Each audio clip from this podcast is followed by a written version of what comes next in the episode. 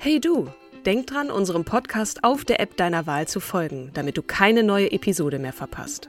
Und wenn du uns noch mehr unterstützen möchtest, schenk uns 5 Sterne auf Apple oder Spotify und lass uns auch noch eine tolle Rezension da. Mit Acast Plus kannst du uns übrigens werbefrei hören und auch 24 Stunden vor dem offiziellen Launch unsere neueste Episode vor allen anderen hören. Mehr Infos in den Show Notes. When you're ready to pop the question, the last thing you want to do is second guess the ring. At Bluenile.com, you can design a one of a kind ring with the ease and convenience of shopping online. Choose your diamond and setting. When you find the one, you'll get it delivered right to your door. Go to Bluenile.com and use promo code LISTEN to get $50 off your purchase of $500 or more. That's code LISTEN at Bluenile.com for $50 off your purchase. Bluenile.com code LISTEN.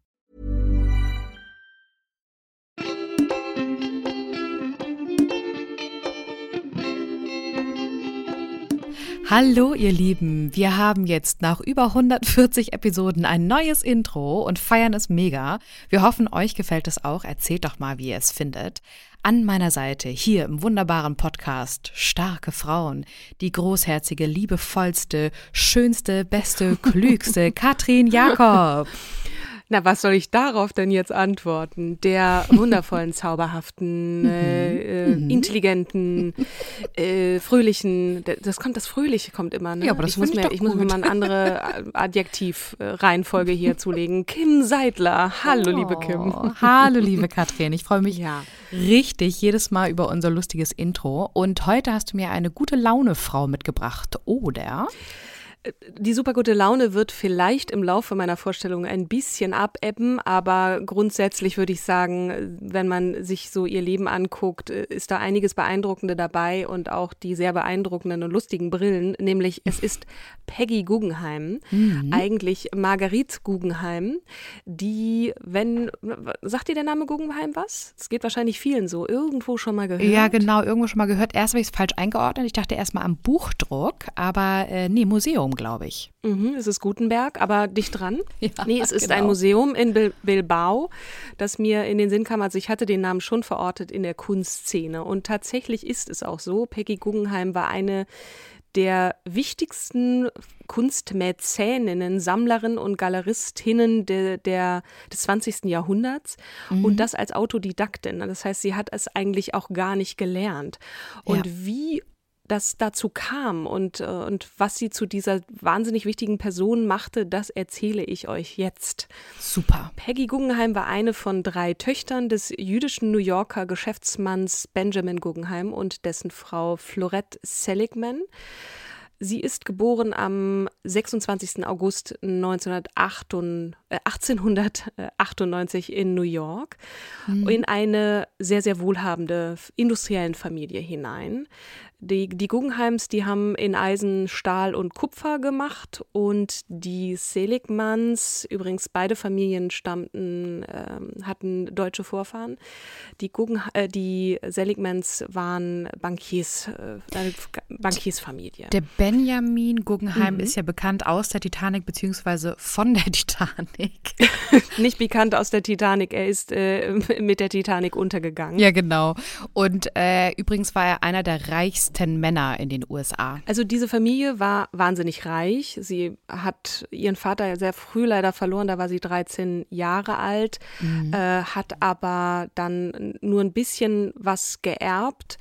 Äh, Der Reichtum war das eine, das andere waren, da waren ziemliche, ich sag mal, ungewöhnliche Leute, exzentrische Leute dabei, vor allem aus, von der Seite ihrer Mutter. Ihre Mutter hat irgendwie alles dreimal gesagt. Sie hatte einen Onkel, der den ganzen Tag auf einem Stück Steinkohle rumbiss und sich so das Gebiss kaputt machte. Und äh, das sind jetzt nur zwei Beispiele von einer Familie, in der es irgendwie auch ein bisschen seltsam zuging. Ähm, Peggy hatte zwei Schwestern, eine ältere Schwester, die sie sehr liebte, Benita, und eine jüngere, Hazel.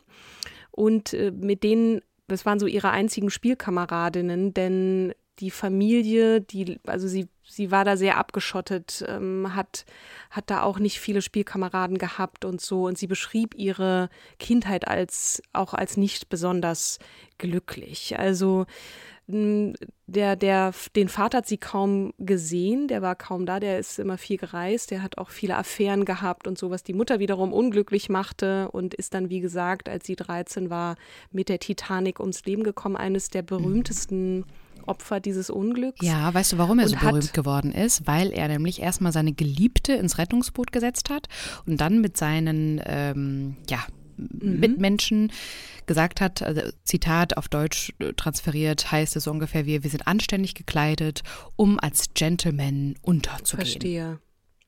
Ja, also er hat nicht nur viel Geld, sondern auch viel Schulden hinterlassen und so bezeichnet sich Peggy auch äh, immer als die arme Guggenheim. Also das, damit hat sie aber auch gespielt, weil sie sich nachher in den Pariser Kreisen auch sehr in so Bohemkreisen und mittellosen, also mit mittellosen Künstlern umgeben hat und hat dann auch äh, äh, mit damit so ein bisschen gespielt mit diesem Image. Ja, wobei sie ja trotzdem vermögend war. Ne? Sie hat jetzt nicht so viel wie ihre Geschwister, glaube ich, bekommen, aber nicht so. Ja. Nee, nee, die Geschwister haben, weiß ich nicht, wie viel die gekriegt haben. Sie hat relativ wenig. Also das war eine riesenreiche Familie. Sie hat, glaube ich, nur so 450.000 äh, Dollar mitgekriegt, was auch damals schon wahnsinnig viel Geld war, aber gemessen gemessen an dem, was die Familie sonst so hatte, war das eigentlich mm, relativ. Wenig, ja. Genau, genau. Peggy war selbst ein sehr exzentrisches Kind, sehr rebellisch, sehr schwierig auch. Sie hat sich zum Beispiel in der Schule, habe ich irgendwo gelesen, mal die Augenbrauen abrasiert äh, mhm. und, und hat es irgendwie auch geliebt, im, im Mittelpunkt zu stehen, hat, äh, hat, also war einerseits total schüchtern, hat auch beim Sprechen kaum die Lippen auseinander gemacht und andererseits hatte sie aber diese exzentrische, sehr extrovertierte Seite und das zieht sich auch so durch ihr Leben, diese Ambivalenz zwischen den Dingen. Ja. Extrovertiert, introvertiert, mhm. großzügig, geizig. Also sie hat mit ihrem Leben, äh, mit ihrem Geld dann sehr gelernt zu haushalten. Das äh, war dann auch, wenn sie so Partys gegeben hat, da gab es immer kaum was zu essen oder so schlechtes Essen, weil das war, war ihr dann zu teuer. Aber Hauptsache die Leute kamen und hatten genug zu trinken. Ah ja. Ähm, also sie war, sie war schon eine sehr spezielle Persönlichkeit. Mhm.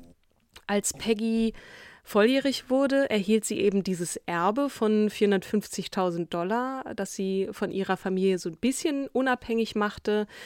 Ähm, und was dann kam, das ist so ein bisschen schräg. Also sie, sie wollte nicht studieren. Ihre Schwester hat gesagt, nee, mach das nicht. Und dann hat sie stattdessen ein Volontariat in einer Buchhandlung gemacht mhm. in New York, in der Sunwise Turn wo sie eben auch viele Intellektuelle und auch Künstler kennenlernte und sie umgab sich halt wahnsinnig gerne mit diesen, mit diesen, mit diesem illustren Volk. Äh. Mhm. Und äh, was allerdings auch so, also sie stand gerne im Mittelpunkt, aber sie fühlte sich immer sehr hässlich, also nicht okay. besonders schön. Und das Erste, was sie von diesem Geld auch machen lassen wollte, war sich ihre Nase operieren. Mhm. Und die plastische Chirurgie, die war damals noch nicht so ganz so weit und steckte noch in den Kinderschuhen. Und mhm. die Operation misslang. Ihr könnt ja mal so googeln bei, ne, also sie, sie hat danach so ein bisschen so eine knubbelige Nase gehabt. Was jetzt misslungen bedeutet, weiß ich nicht, aber die Nase davor war auf jeden Fall so ein bisschen spitz zulaufender. Ähm, mhm. Wollte ich jetzt nur ergänzen. Also sie hat auf jeden Fall an ihrem Äußeren immer so ein bisschen, äh, ähm, ja, fand das nicht, selber nicht, sich nicht so besonders schön. Mhm. Sie ist in den Anfang des, äh, der 20er Jahre nach Paris gegangen. Sie hatte einfach diese Sehnsucht nach dieser pulsierenden Stadt, in der es eben diese wahnsinnig vielen Künstler gab und ne, die Bohème, also ähm, Bohème heißt übrigens Böhmen auf äh, auf Französisch und die Franzosen haben Böhmen immer so ein bisschen als Kulturland bewertet und deswegen mhm. wurde das so als Sinnbegriff von den Bohemiens, also von, von, von Künstlern, die auch zum Teil sehr mittellos waren und die sind herumgereist und die auch das so ein bisschen genossen haben, wenig Geld zu haben und sich da so hinzugeben ihrer Kunst. Mhm. Und dieses Leben fand Peggy total faszinierend und auch diese Menschen, die sich besonders da in Paris eben der 20er Jahre gefunden hat. Sie hat sehr schnell Freundschaften auch geschlossen mit Juna Barnes, äh, Marcel Duchamp, aber auch Man Ray, wir ah, erinnern uns, der Lee ja in Miller. der Serie oder in der Episode mit Lee Miller auch eine Rolle spielte, also ein Surrealist. Ähm, ohnehin hat sie sich sehr auch dem Surrealismus hingezogen geführt. Einer der größten Vertreter ist äh, Salvador Dali. Ihr kennt das, also es verschwimmen so ein bisschen Wirklichkeit und Traum, mhm. ähm, das, war, das fand sie toll und hat da eben ähm, eine, eine große Faszination eben für, für diese Künstler gehabt. Mhm, und einen davon hat sie auch geheiratet. Einen davon hat sie geheiratet, sehr schön. Und sie war auch noch Jungfrau zu dem Zeitpunkt, als sie äh, den ähm, Laurence Weil kennenlernte.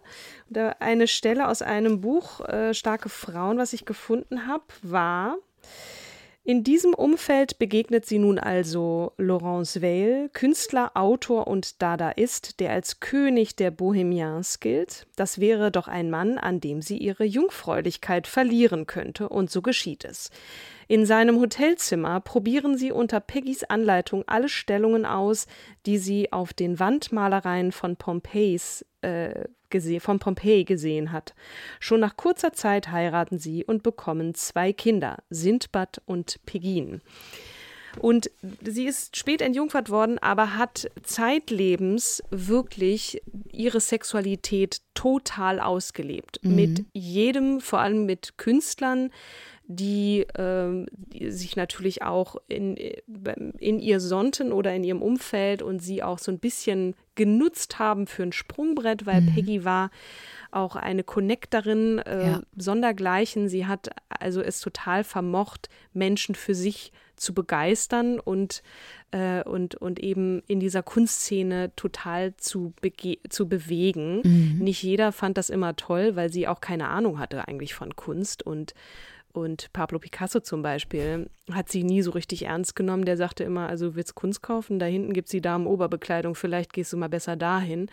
Also oh, ähm, nicht jeder das, fand sie da besonders toll. Das trotz ihres Onkels, den Solomon Guggenheim, der doch äh, auch Kunstsammler war. Genau, also sie hatte familiär bedingt auch schon diese Faszination für die Kunst und äh, ihr machte das auch nichts aus. Also sie war, wenn jemand schlecht über sie redet, hat er gesagt, mir doch wurscht. Also ich mache das hier trotzdem.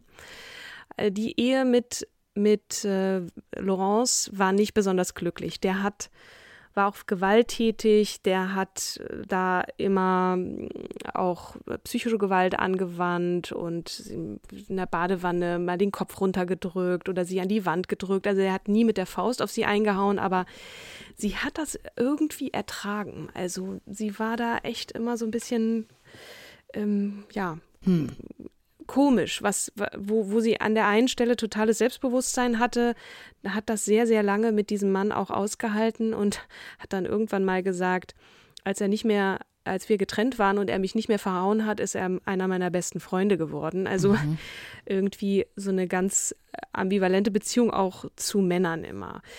Ähm, war auch ähm, Alkoholiker und so weiter. Mhm. Sie hat nach acht Jahren sich also nun von Laurence getrennt unter anderem, weil sie sich verliebt hat in den Schriftsteller John Holmes. Auch ein Alkoholiker. Äh, in dieser Zeit ist es ein bisschen, ja, hat, macht sie eine ziemlich schwere Zeit durch. Wir sind in den 30er Jahren. Ähm, ihre Schwester Benita stirbt im Wochenbett, also als sie Mutter wurde. Diese geliebte Benita, also einer ihrer, also die ältere Schwester. Und ganz absurd, die beiden Söhne ihrer jüngeren Schwester Hazel kommen unter merkwürdigen Umständen ums Leben, weil sie äh, aus dem Penthouse in New York nach unten stürzen. Also die fallen ja. irgendwie vom Balkon oder aus dem Fenster des Penthauses von Peggys Schwester Hazel.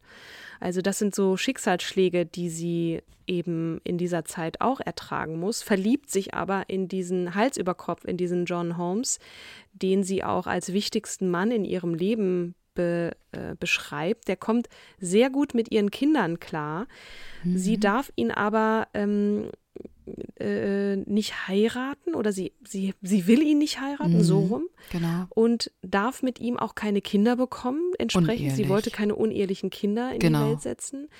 Sie hat insgesamt, erzählt sie so in einer ihrer vielen Interviews, sieben Abtreibungen hinter sich in ihrem Leben. Heftig. Und die meisten davon eben mit John Holmes, weil sie wollte keine unehelichen Kinder bekommen. Hm. Der, ja, Genau. Und sie wollte auch nicht heiraten und durfte dann aber auch nicht beide Kinder bei sich haben. Witzigerweise hat ihrem Mann Laurence dann den Sohn überlassen. Ähm, also Sindbad hat bei Laurence weiter gewohnt und sie hat sich um Pegin gekümmert. Mhm. Der John Holmes kommt ums Leben bei einer Routine-OP 1934, weil er, er wacht einfach nicht mehr aus auf der, auf aus der Narkose, weil er am Vorabend so viel getrunken hat, dass er noch so Restalkohol im Blut hat. Ja. Und ähm, ja, äh, stirbt dann. Äh, die Liebe ihres Lebens, wie sie selber sagt.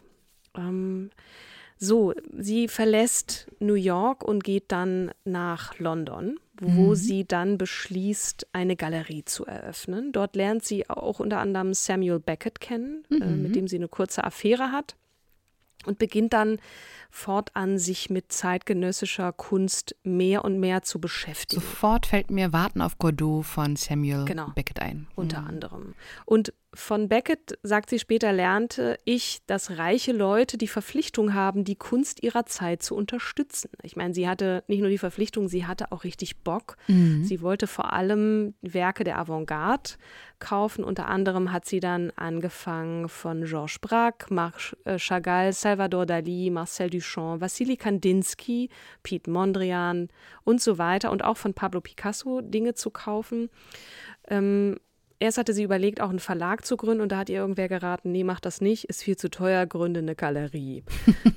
und ähm, diese Galerie hat sie sich finanziert mit dem Erbe ihrer Mutter, die auch zu der Zeit äh, gestorben war. Und äh, ja, die moderne Kunst hat sie hat sie deswegen fasziniert, weil sie so ein bisschen den Gegenentwurf zur Spießigkeit war. Aha. Und ich hatte es ja kurz angedeutet, sie hat also die Sexualität brach sich Bahn.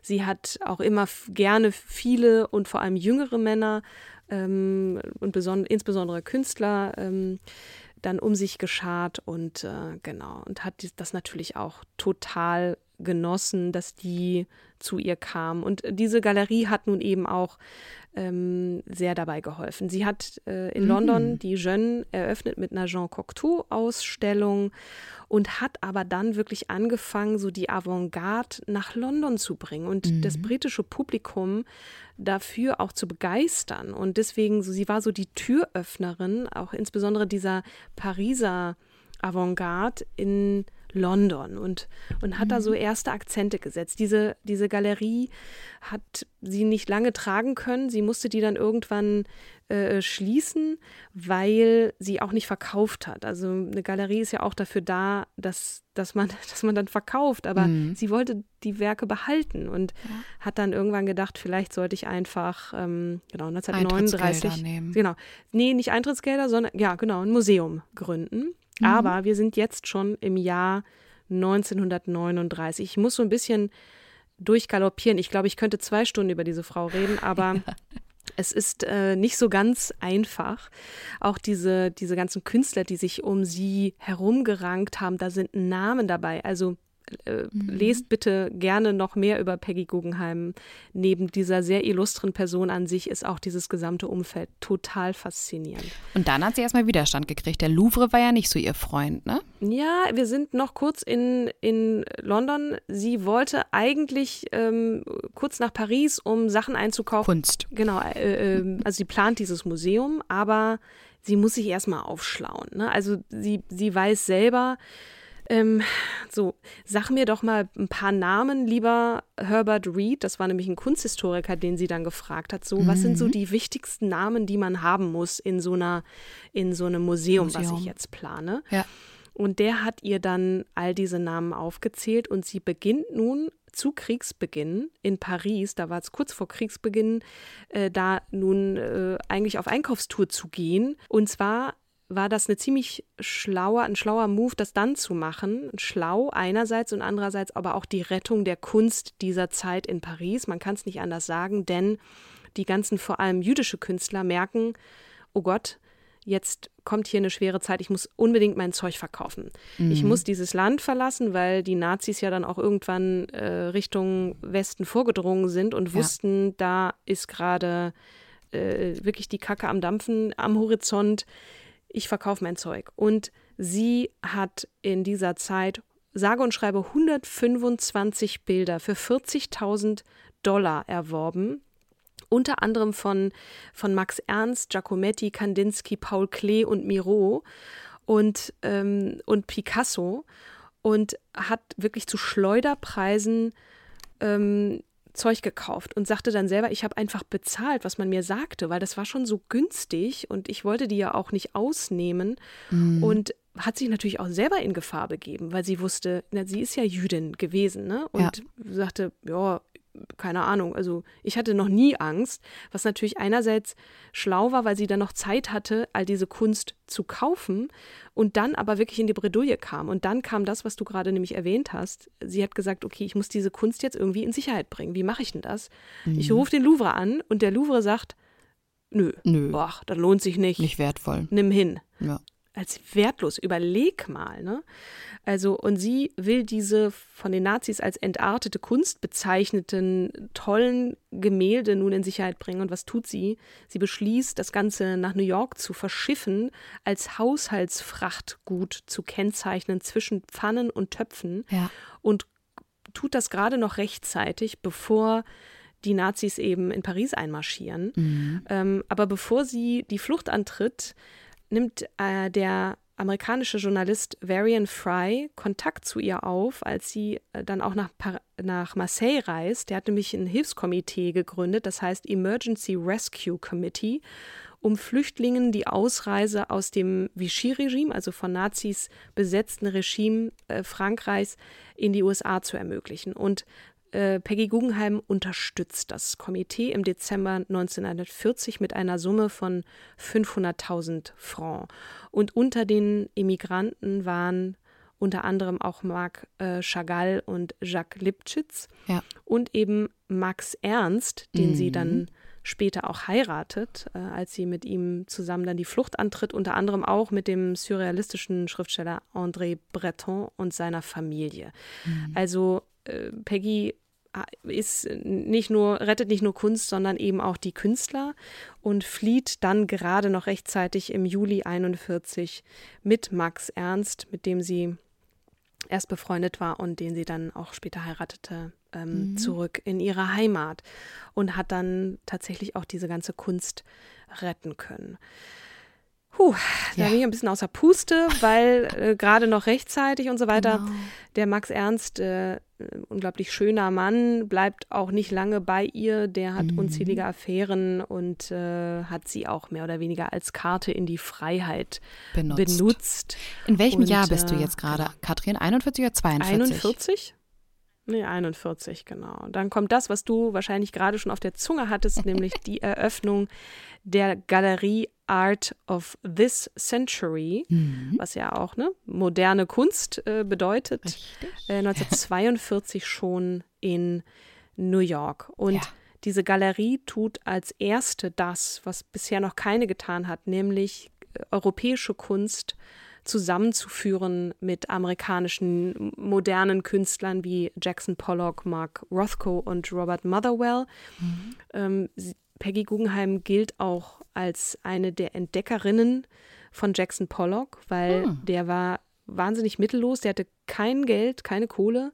Sie hat ihm Geld gegeben, um damit er mit seiner Frau aus der Stadt rauskommt, weil der eine unglaublich schwierige Person war und auch diese Stadt ihm nicht gut tat und er brauchte irgendwie das Landleben, um sich nun entfalten da mit seiner Kunst ausleben zu können.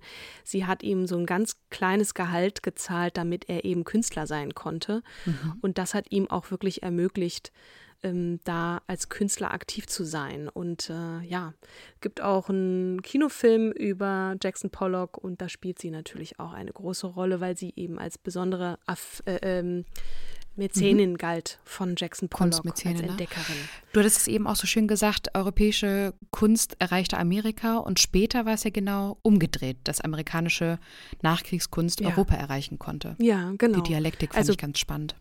Sie hat auch wirklich in dieser Zeit, also äh, zuerst war es so diese Faszination für die Kunstwelt, warum auch immer, ich habe keine Ahnung, ich mache da hier jetzt irgendwie mit, dass man auch so hinter ihrem Rücken so ein bisschen über sie lachte und dann hat sie sich mehr und mehr wirklich in diese Networkerin, aber nicht nur das, sie hat auch sehr, sehr schlau gekauft. Also sie hatte auch eine Intuition und ein Gespür dafür und hat sich wirklich auch von Marc Duchamp, den bezeichnet sie als so ihren Mentor, da aufschlauen lassen, um es mal lap- lapidar zu formulieren, und hat dann wirkliches Gespür auch für moderne Kunst entwickelt. Und genau, nicht nur, wie du sagst, von Europa in die USA, sondern eben dann auch wieder umgekehrt. Ne? Genau. Ähm, sie hat zwar immer viele Affären mit Männern gehabt, hat sie auch, äh, ist jetzt keine Frau, die bisexuell war. Sie hat ab und zu mal ein bisschen mit Frauen irgendwie was gehabt und sagt aber, nee, war nicht so mein Ding.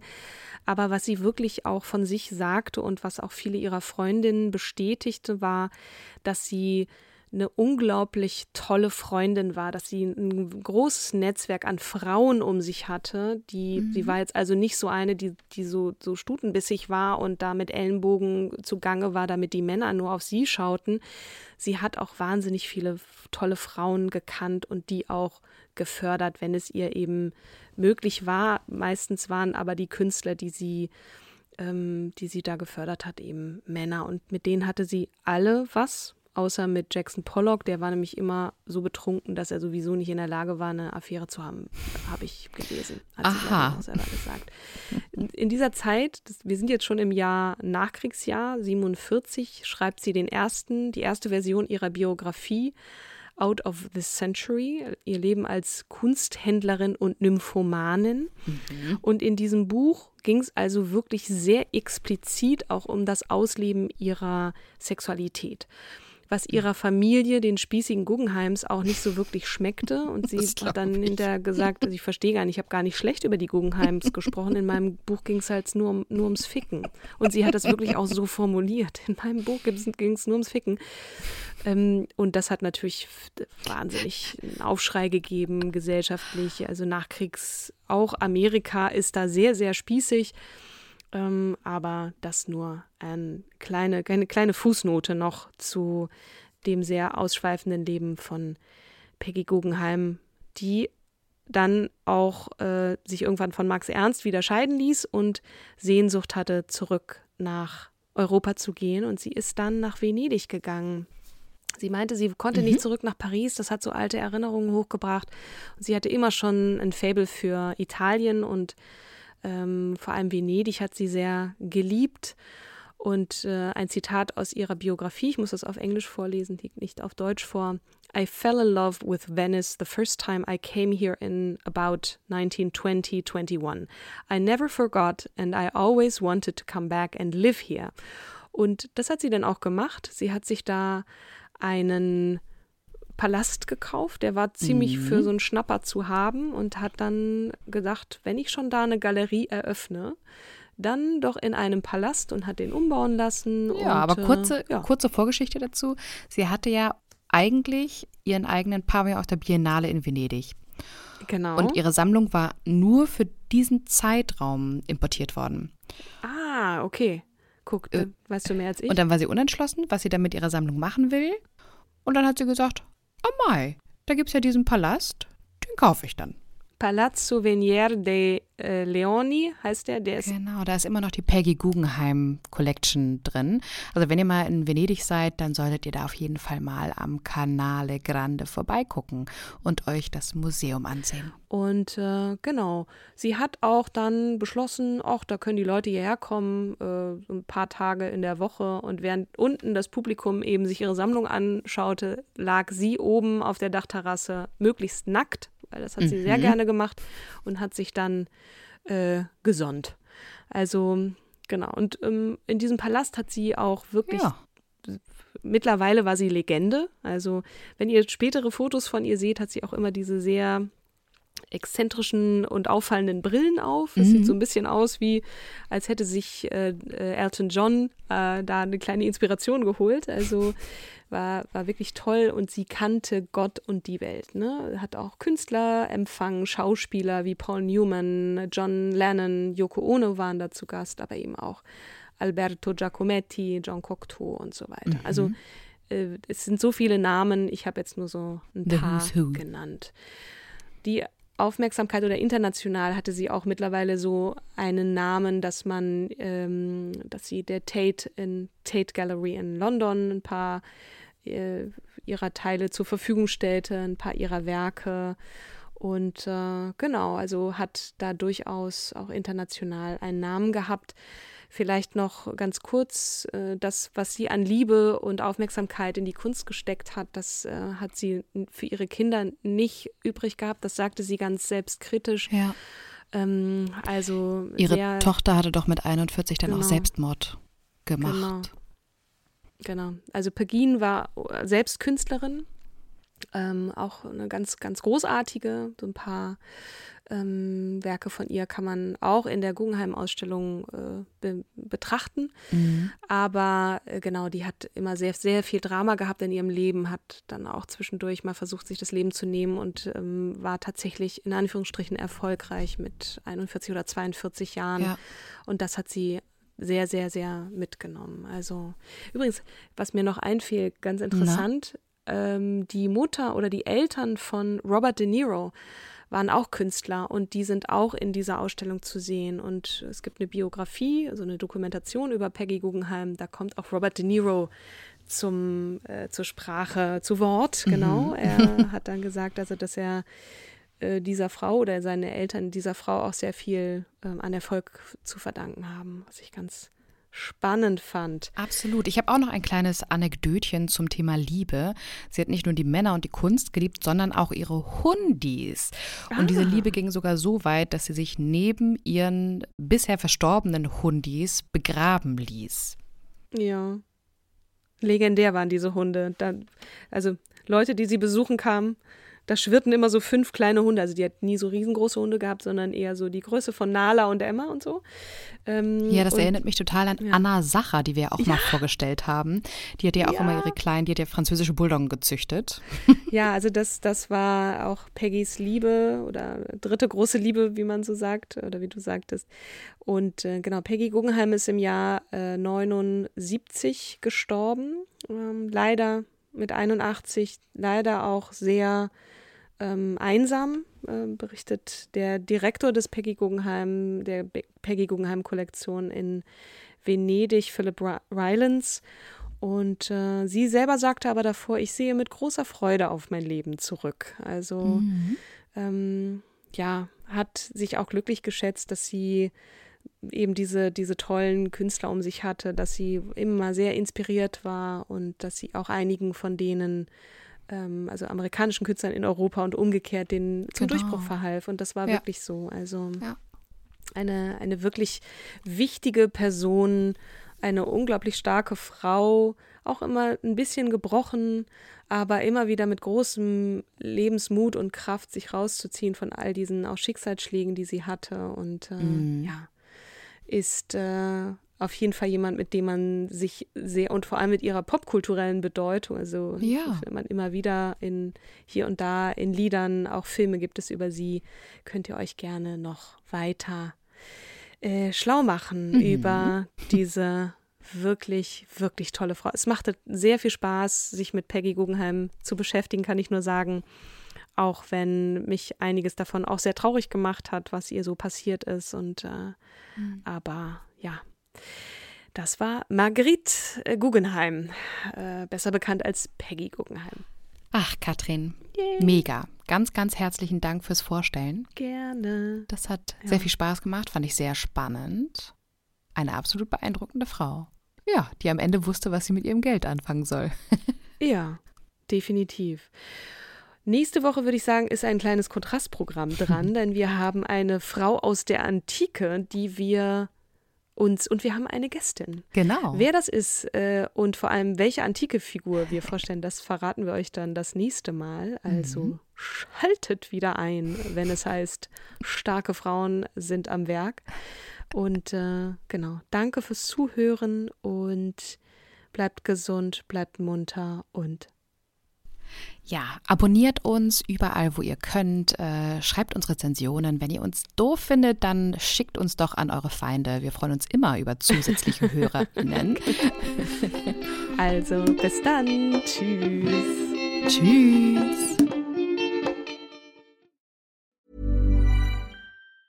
Planning for your next trip? Elevate your travel style with Quince. Quince has all the jet setting essentials you'll want for your next getaway, like European linen premium luggage options, buttery soft Italian leather bags, and so much more. And is all priced at 50 to 80% less than similar brands. Plus, Quince only works with factories that use safe and ethical manufacturing practices. Pack your bags with high-quality essentials you'll be wearing for vacations to come with Quince. Go to quince.com/pack for free shipping and 365-day returns.